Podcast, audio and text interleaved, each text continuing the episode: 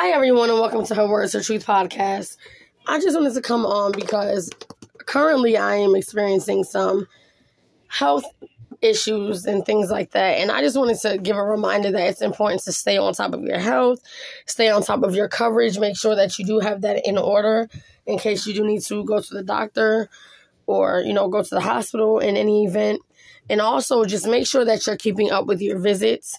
If you have any illnesses or anything, make sure you're keeping up with your schedule when you do have your visits and follow ups.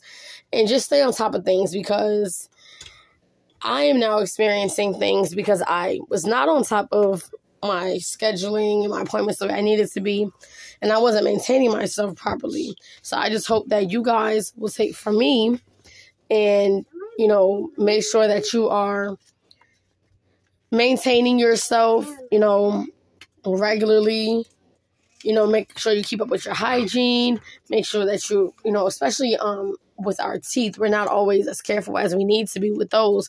Make sure that, you know, you're taking care of your dental visits and just eating properly, exercising, and just, you know, doing things that, you know, improve your health and keep you, you know, healthy and energized and things like that. You don't want to burn out. You don't want to be overly active to the point where you're losing sleep or you're not getting the rest that you need. You don't want to burn out. You don't want to just, you know, be forced to stop because the last thing you want to do is get sick to the point where you don't have any control of your body or you don't have the control of you know the things that you do any longer so while you are in good health and in good spirits you know begin begin a regimen and you know create healthy habits because that is what i'm now getting ready to do because I've realized the toll that it does take.